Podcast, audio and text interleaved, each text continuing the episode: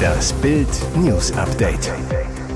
Es ist Donnerstag, der 25. Januar und das sind die Bild meldungen Verteidigungsminister exklusiv in Bild. Pistorius spricht über das Taurus-Geheimnis.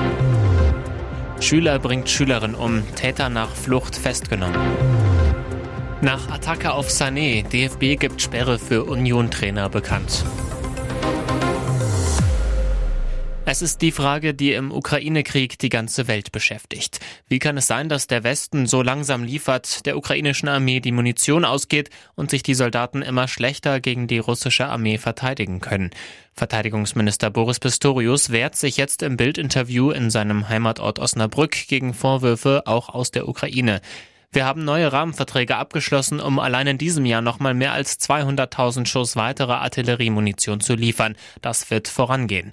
Zum Vergleich, im vergangenen Sommer verfeuerte die Ukraine Schätzungen zufolge bis zu 7000 Artilleriegeschosse pro Tag, die russische Invasionsarmee mehr als 20.000 Geschosse. Pistorius verweist darauf, dass die Bundesregierung am Ende auch von der Waffenindustrie abhängig sei. Die Industrie strengt sich wahnsinnig an, aber sie ist noch in einem Modus in der Zeit von vor Beginn des Krieges. Das geht halt nicht so schnell, offenkundig. Pistorius erteilt allen seit Monaten andauernden Forderungen aus Kiew nach Lieferungen von deutschen Taurus-Marschflugkörpern eine klare Absage. Es sei nicht vergleichbar mit den Produkten anderer Nationen, weshalb es eine sorgfältige Abwägung brauche. Dabei deutete Pistorius an, dass der Taurus zum Beispiel britischen Marschflugkörpern deutlich überlegen sei. Eine Lieferung sei nicht ausgeschlossen, es gebe aber keinen neuen Stand. Alles aus dem Pistorius-Interview gibt's auf Bild.de. Dramatische Szenen am Löwenroth-Gymnasium in St. Leonroth im Rhein-Neckar-Kreis. Ein Schüler brachte eine Mitschülerin um und flüchtete nach der Tat. Großeinsatz für Polizei und Rettungskräfte. Offenbar attackierte gegen 10.20 Uhr der 18-Jährige auf dem Gelände des Löwenroth-Gymnasiums in der Straße im Schiff die Schülerin. Sie starb. Es soll sich laut Polizei um eine Beziehungstat handeln. Täter und Opfer kannten sich demnach. Der Schüler flüchtete nach der Tat. Dutzende Beamte, darunter auch Elitepolizisten vom SEK, fahndeten intensiv nach dem Killer. Der 18-Jährige konnte wenig später, kurz nach 13 Uhr, festgenommen werden. Laut Polizeipräsidium Mannheim wurde das Gymnasium nach der Tat evakuiert und die Schüler zu einer Sammelstelle in Sicherheit gebracht. Eine akute Gefahr für die Kinder bestand demnach nicht.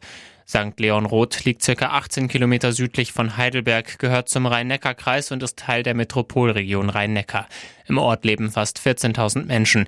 SAP-Gründer Dietmar Hopp ist Ehrenbürger. Er gründete eine Stiftung für örtliche Sportvereine und half bei der Finanzierung des Seniorenzentrums St. Leon Roth. Das Urteil ist da. Union-Trainer Nenad Bielica wurde nach seinem Rotskandal wegen unsportlichen Verhaltens für drei Spiele vom DFB gesperrt. Die Entscheidung gab der Verband am Donnerstag bekannt. Verein und Trainer haben dem Urteil bereits zugestimmt. Zudem wurde der Kroate vom DFB-Sportgericht mit einer Geldstrafe von 25.000 Euro belegt.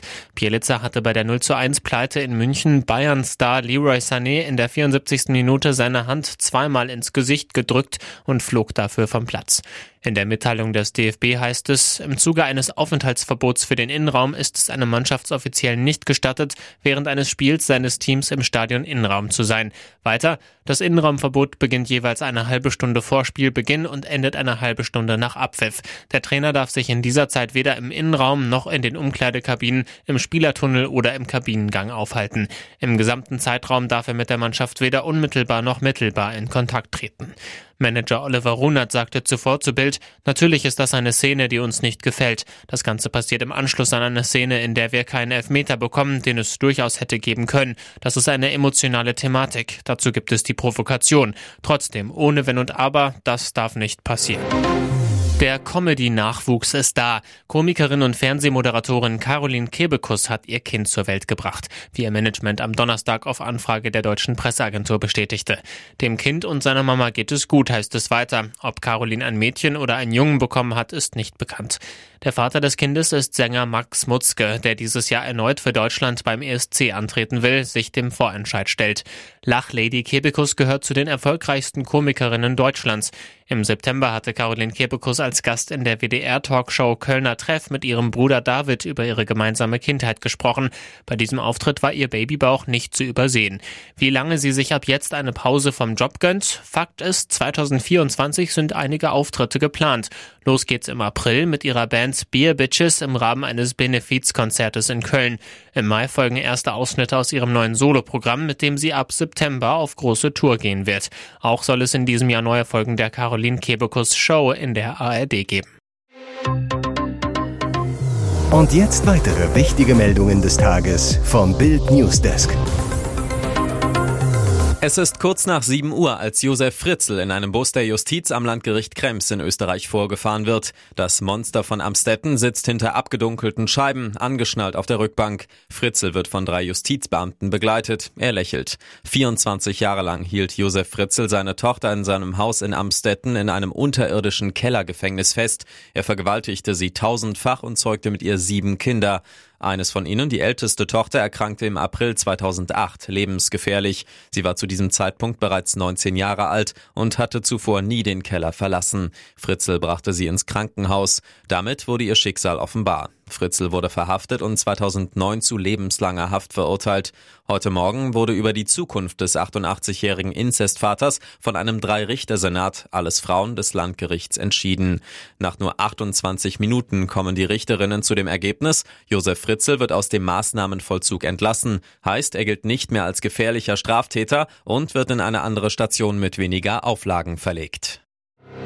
Wer bislang dachte, dass Lachlegende Otto Walkes der größte Star der neuen LOL-Staffel wird, der hat sich wohl geirrt. Zu Ostern geht die Kultshow von und mit Gastgeber Michael Bulli Herbig bei Amazon Prime Video in die fünfte Runde. Ein Ende ist nicht in Sicht, denn LOL bricht regelmäßig alle Streaming-Rekorde. Das Geheimrezept von Beginn an, wer lacht, fliegt raus. In den vergangenen vier Staffeln und dem Weihnachtsspecial scheiterten bereits die größten Comedy-Stars an dieser bitter ernsten Regel. Doch diesmal greift LOL wirklich ganz, ganz tief tief in die Starkiste. Und zwar nicht nur aus der Comedy-Welt, sondern auch aus der Film- und Musikbranche. Bild erfuhr exklusiv, in den neuen Folgen stellen sich erstmals auch Kultsängerin und Moderatorin Ina Müller und Filmstar Elias Mbarek der Herausforderung auf gar keinen Fall auf die Comedy-Kunst ihrer Co-Stars zu reagieren. Immerhin, mit Humor kennen sich beide aus. Er brachte mit seiner Fuck You Goethe-Trilogie über 21 Millionen Zuschauer im deutschsprachigen Raum im Kino zum Lachen. Sie können wir regelmäßig bei lauten Lachanfällen in ihrer Sendung Sendung Inas Nacht beobachten. Ina Müller und Elias Mbarek treten in Konkurrenz mit Hazel Brugger, Mirja Bös, Ralf Schmitz, Michael Kessler, Thorsten Sträter, Olaf Schubert, Meltem Kaptan und, wie Bild bereits exklusiv berichtete, Otto Walkes. Gerade letzterer dürfte für viele Stars eine Art Endgegner sein. Ihr hört das Bild News Update mit weiteren Meldungen des Tages. Werden die Streikopfer abgezockt? Bahn kassiert alle Sparpreise ein. Es rollt kaum Einzug durch Deutschland, aber die, die fahren, sind irre teuer. Seit gestern wird der Fern- und Regionalverkehr der Deutschen Bahn bestreikt, mal wieder zum Nachteil der Kunden. 59 Prozent der Deutschen haben kein Verständnis für die Arbeitsniederlegung. Und die Bahn? Die hat zwar einen Notfahrplan erarbeitet, der wirkt aber wie eine Abzocke. Kostet ein One-Way-ICE-Ticket von Berlin nach Hamburg gewöhnlich zwischen 30 und 40 Euro, bezahlt man heute ab 85 Euro aufwärts. Gleiches gilt auch auf den Strecken Berlin-München, heute 157 Euro, sonst 80 und auf der Route Berlin-Frankfurt 135 statt 60 Euro. Laut einer Bahnsprecherin gibt es derzeit keine Sparpreise. Aktuell stehen nur die regulären Flexpreise zur Verfügung. Diese haben aufgrund ihres erweiterten Leistungsumfangs generell einen höheren Preis. Detlef Neuss vom Fahrgastverband ProBahn sagt, man versucht die Kunden über den Preis dazu zu bringen, erst in ein paar Tagen mit der Bahn zu fahren oder eben auf ein anderes Verkehrsmittel auszuweichen. Doch auch Flixtrain, Flugzeug und Co. haben ihre Preise durch den Streik angezogen. Ich habe von bis zu 400 Prozent teureren Tickets gehört, sagt der ProBahn-Vorstand. Ähnlich sieht's bei der Schienenalternative Flixbus aus. Auch da gilt, je mehr Fahrgäste, desto teurer wird die Fahrt. Geheime Notizbücher enthüllen das skandalöse Protzleben von Albert und seiner Familie. Monaco bebt. Schon seit Monaten gibt es Enthüllungen über Machenschaften in dem Zwergstaat, Seilschaften, schmutzige Geschäfte und immer wieder tauchte auch der Name von Fürst Albert II. auf. Aber was jetzt ans Licht kommt, ist unglaublich. Die französische Tageszeitung Le Monde hat Auszüge der Notizbücher von Alberts Vermögensverwalter Claude Palmero veröffentlicht. Der war über 22 Jahre lang der Hüter aller Geheimnisse der Familie nun kommt alles raus. Demnach hat Charlene rund eine Million Euro Taschengeld pro Jahr bekommen. Doch das reichte nicht. 2019 stellte Palmero fest, dass die Fürstin über acht Jahre rund 15 Millionen ausgegeben hatte. Immer wieder soll sie von Albert Finanzspritzen bekommen haben. Palmero schreibt an einer Stelle, Caroline und Stefanie, die Geschwister von Albert, bedienen sich ohne jede Scham und ohne zu fragen bei Juwelen und Kunst. Auch mit seiner Ex-Geliebten Nicole Kost stritt Albert. Sie wollte, dass er ihre Boutique in London finanziert. Palmero musste 350.000 Euro überweisen. Laut Palmero hatte Charlene mehrere illegale Einwanderer eingestellt, darunter ein Kindermädchen. Mehr zu ihren Geschenken, Offshore-Konten in Steueroasen und Ermittlungen der Justiz lesen Sie auf Bild. EM-Halbfinale trotz Pleite. Jetzt bitte ein Handballwunder. Unser Handball-Wintermärchen geht weiter. Wir stehen im Halbfinale, dürfen vom EM-Titel träumen, trotz der 24 zu 30 Niederlage gegen Kroatien. Weil uns die Franzosen 35 zu 32 gegen Ungarn und die Isländer 26 zu 24 gegen Österreich schon vorm Anpfiff das Halbfinale schenken. Juri Knorr rätselt nach der Pleite gegen die Kroaten im ZDF. Ich frage mich, warum wir wieder an uns selbst scheitern. Was Knorr meint, es werden jede Menge Top-Chancen verballert. Bundestrainer Gislason während zweier Auszeiten genervt. Wer sich nicht konzentrieren kann, soll sich melden und kommt raus. Und ihr müsst die Scheißdinger auch reinmachen. Jetzt das Gigantenspiel gegen die Dänen. Die Skandinavier sind der Top-Favorit. Zuletzt dreimal Weltmeister, zudem Olympiagold und Olympiasilber. Vorsicht! Zuletzt gab es für uns zwei Lehrstunden im EHF Eurocup. Mut macht unser letzter Turniererfolg der einstigen Bad Boys auf dem Weg zum EM-Titel 2016. Mit Andreas Wolf, Kai Häfner, Yannick Kohlbacher und Rune Damke sind aktuell noch vier Europameister dabei. Johannes Goller, das Finale beflügelt alle Kräfte. Knorr, wir brauchen jetzt ein mittelgroßes Wunder gegen die Dänen. Jungs, holt euch das Finale.